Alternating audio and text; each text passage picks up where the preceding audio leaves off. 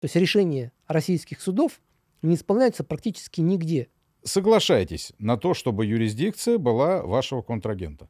Потому что российского юриста, например, в национальный суд другого государства просто-напросто не пустят защищать ваши интересы. В итоге потеряли где-то полгода то есть в любом случае вы оказываетесь в более выигрышной позиции. Полицейские подбросили запрещенное вещество. Рискует попасть за решетку. Приговорили к двум с половиной годам колонии. Сроки за посты в соцсетях уже давно не редкость для России. Два года заключения за две тысячи рублей. Вынесли приговор первому фигуранту так называемого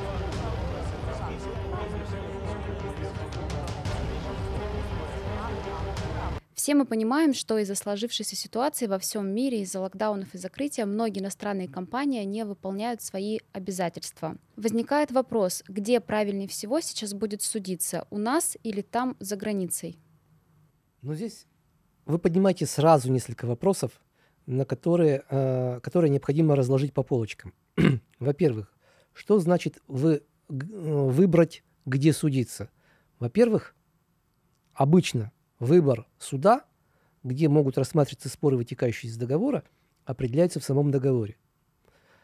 Если таковое условие в договоре не зафиксировано, то в этом случае либо по общему принципу, например, по месту нахождения ответчика, а, это в соответствии с национальным законодательством, а, на чьей территории вы собираетесь судиться, либо вы договариваетесь с своим контрагентом и заключаете отдельное уже соглашение, уже при наличии спора, где вы будете судиться. То есть поэтому вариантов несколько. А наиболее распространенный вариант – это когда все-таки э, стороны, заключая э, какой-то внешнеэкономический контракт, устанавливают подсудность споров, вытекающих из данного договора.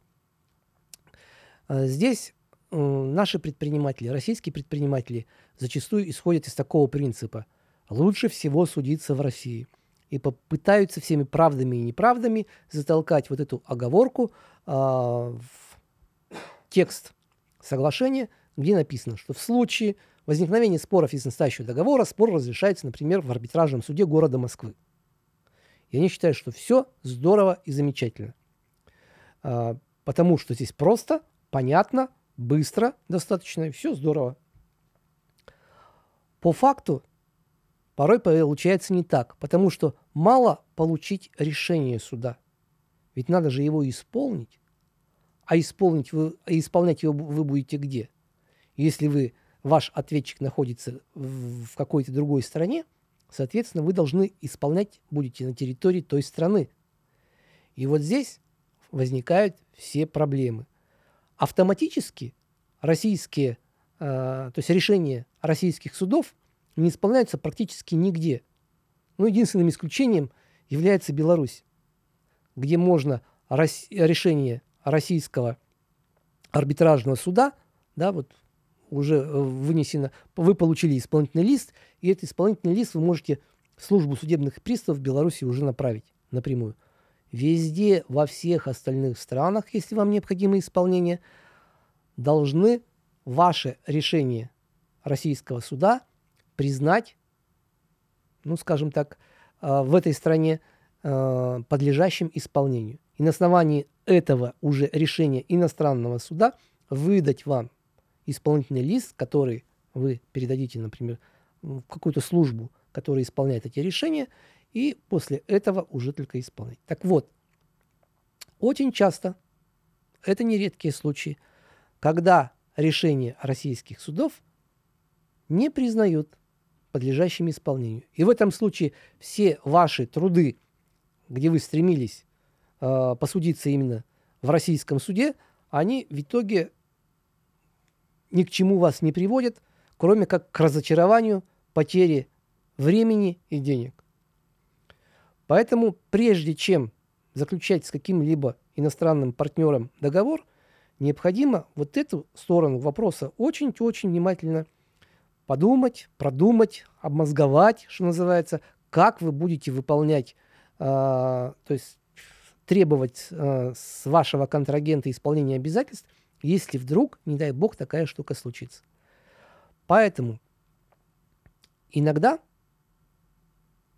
и, скорее всего, чаще всего, а, гораздо удобнее а, судиться в той юрисдикции, где находится ответчик.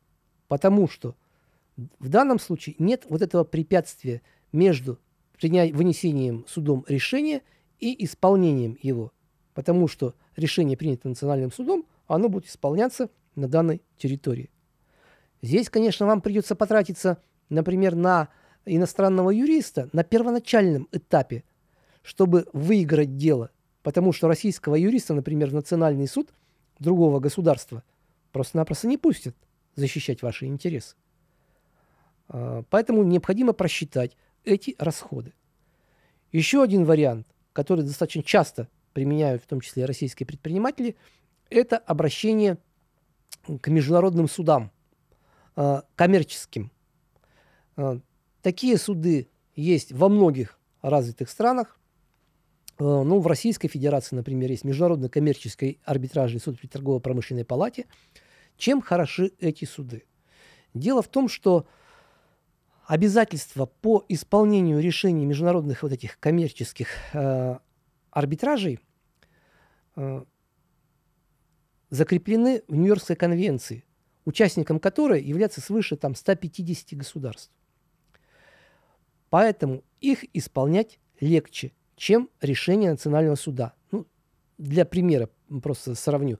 Вот, скажем, решение э, арбитражного суда города Москвы будет достаточно сложно исполнить, ну, например, на территории Канады или Соединенных Штатов Америки. Потому что у нас ни с тем, ни с другим государством не заключен договор о правовой помощи, позволяющий вот, признавать и исполнять решения арбитражных судов, судов общей юрисдикции по гражданским делам. Поэтому проблема возникает сразу. В то же время и то, и другое государство из названных являются участниками Нью-Йоркской конвенции. Если вы разрешили спор вот в таком международном коммерческом арбитраже, то в этом случае у той и другой страны есть обязательства по их признанию. Да, вы пройдете через, э, через процедуру, скажем так, легализации этого решения, опять-таки, э, через национальный суд, но в этом случае это все будет гораздо проще. А тем более проще будет, если вы будете судиться, например, скажем, э, в международном арбитраже, ну, например, на территории Соединенных Штатов Америки, в том же самом Нью-Йоркском, да. И в этом самом случае а, вообще особых проблем с исполнением не возникнет. Что касается отдельных категорий стран, вот, например, страны СНГ, здесь можно посмотреть на этот вопрос с точки зрения разрешения дел в российских судах. Почему? У нас есть конвенция, заключенная между странами СНГ по поводу исполнения решений судов, принятых вот в этих странах. Но, тем не менее, необходимо учитывать и политическую составляющую в этих вопросах. То есть, если у нас с государствами не очень хорошие отношения э, в политическом плане, ну вот как сейчас, например, у нас с Украиной, э, с Грузией, то проблемы с исполнением возникают. Какого плана? Просто-напросто, когда направляются эти решения через органы юстиции в эти страны, они просто там лежат, и никто их не берет к рассмотрению. Просто-напросто. В этом случае проще гораздо как бы самому обратиться э, в тот или иной суд на территории этих стран, но здесь опять возникает вопрос, а механизм-то исполнения, он определен в Конвенции СНГ, а он предусматривает через э, Министерство юстиции, а в некоторых странах напрямую. И вот здесь вот надо смотреть опять-таки в зависимости от страны, где, в какой суд, каким образом обращаться. Вот на практике, например, конкретно было дело, э, касающееся исполнения решения российского суда в Узбекистане. А наш арбитражный суд направил напрямую э, решение свое в Ташкент.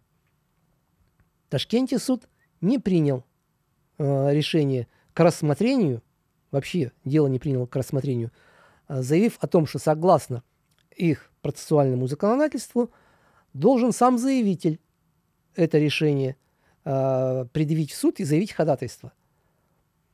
Да, действительно, такие изменения в узбекском процессуальном законодательстве имеются, они были внесены, хотя они не совсем бьются, скажем так, с конвенцией, но тем не менее это есть. В итоге потеряли где-то полгода э, на то время, пока это решение было признано в узбекском суде. Поэтому всякий раз, когда вы заключаете договор с иностранным партнером, прежде всего, убедитесь в надежности иностранного партнера. Это важный момент, чтобы вообще не судиться.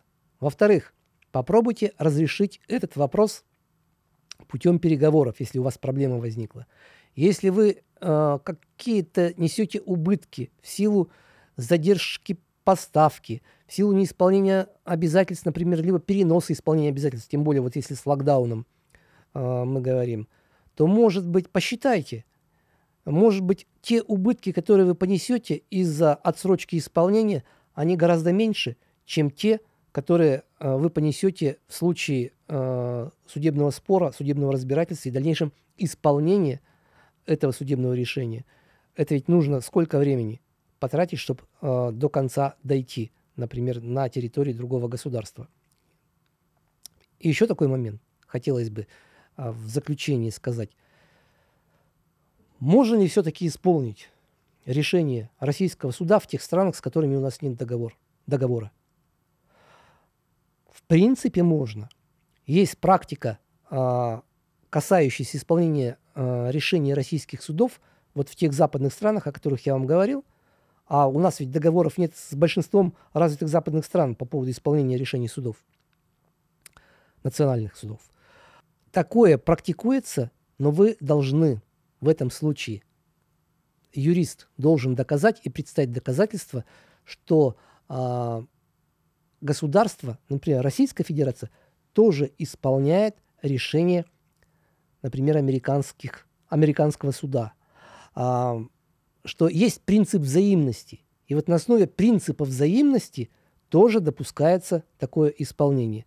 Но здесь вот наличие этой взаимности – это задача юристов. Доказать, показать прежде всего, а затем уже суд той или иной стороны с учетом своих подходов, позиций, имеющейся у него практики, уже будет решать, применить тут принцип взаимности или не применить. Это на, целиком на усмотрение суда. Как он поступит, никто не знает заранее. Вот это основные особенности, связанные с исполнением судебных решений и вообще вопрос э, о том, где и как судиться с иностранными компаниями. Хотелось бы вот немножко дополнить, ну или, может быть, даже дать какой-то алгоритм, да, чтобы люди особенно не заморачивались, когда вот заключают договоры. Идеальная ситуация при заключении международных торговых контрактов оговорить некую нейтральную юрисдикцию, которая подчиняется э, международным соглашениям о, при, о при, признании приведения в исполнение международных коммерческих арбитражных судов. И определить суд, ну, например, стокгольмский арбитраж. Ну, все о нем знают или, по крайней мере, слышали. Если же это не получается, то есть контрагент, например, так сказать, ну не хочет он судиться в третьей стране, соглашайтесь на то, чтобы юрисдикция была вашего контрагента. Потому что если претензии будут у вас, вы избежите э, двойного, скажем так, суда. То есть вы избежите необходимости судиться здесь, в России, и потом второй раз судиться на территории государства вашего оппонента, чтобы привести решение суда в силу сразу судитесь на территории вашего э, оппонента и, соответственно, получаете местное решение суда, которое уж точно исполнить так или иначе получится. С другой стороны, если у вашего оппонента возникают претензии к вам, то он встает перед необходимостью проводить два судебных заседания. Сначала у себя, поскольку это предусмотрено договором, а потом у нас здесь в России пытаться это решение суда привести в исполнение. То есть в любом случае вы оказываетесь в более выигрышной позиции, если соглашаетесь судиться в юрисдикции той страны, из которой происходит ваш коммерческий партнер. Что еще хотелось бы сказать по поводу э, судебных разбирательств в международных коммерческих арбитражах. Дело в том, что здесь есть и плюсы, и минусы. Плюсы какого плана – Здесь одна инстанция. И, по сути говоря, а, дело рассматривается достаточно детально, подробно, может быть, несколько заседаний, может быть, а, гораздо длиннее по времени, ну, скажем, чем первая инстанция национального суда, но тем не менее выносится окончательное решение с подробным обоснованием, с деталями, со всем прочим. Это вроде как хорошо. А, в чем определенный минус? Ну, во-первых, здесь достаточно высокие судебные издержки, потому что в этом случае вы платите не только, как вот мы привыкли, например, в арбитражном суде платить только госпошлину, а вы, по сути говоря, оплачиваете стоимость работы судей. Если будет экспертиза, стоимость работы своего юриста, а, которого вы пригласили. Но в то же время, а, вот здесь как раз, в отличие от национального суда, в международном коммерческом арбитраже может быть ваш юрист. Не нужно нанимать а, юриста, который непосредственно проживает в той юрисдикции, где находится этот международный коммерческий арбитраж. И плюс еще одно есть преимущество. Во всяком случае, вы точно так же, как в национальном суде, можете подать э, требования о возмещении судебных издержек, и коммерческие э, арбитражи, они все-таки взыскивают э, в большей степени, ну, больше удовлетворяют, в большем объеме судебные издержки, то есть ваши расходы на э, приглашенного адвоката либо юриста, нежели, например, российские национальные суды. Поэтому вы здесь все-таки компенсацию получаете большую. Проще говоря, международный арбитраж удобней, но издержки на него несопоставимо выше, чем на национальные суды.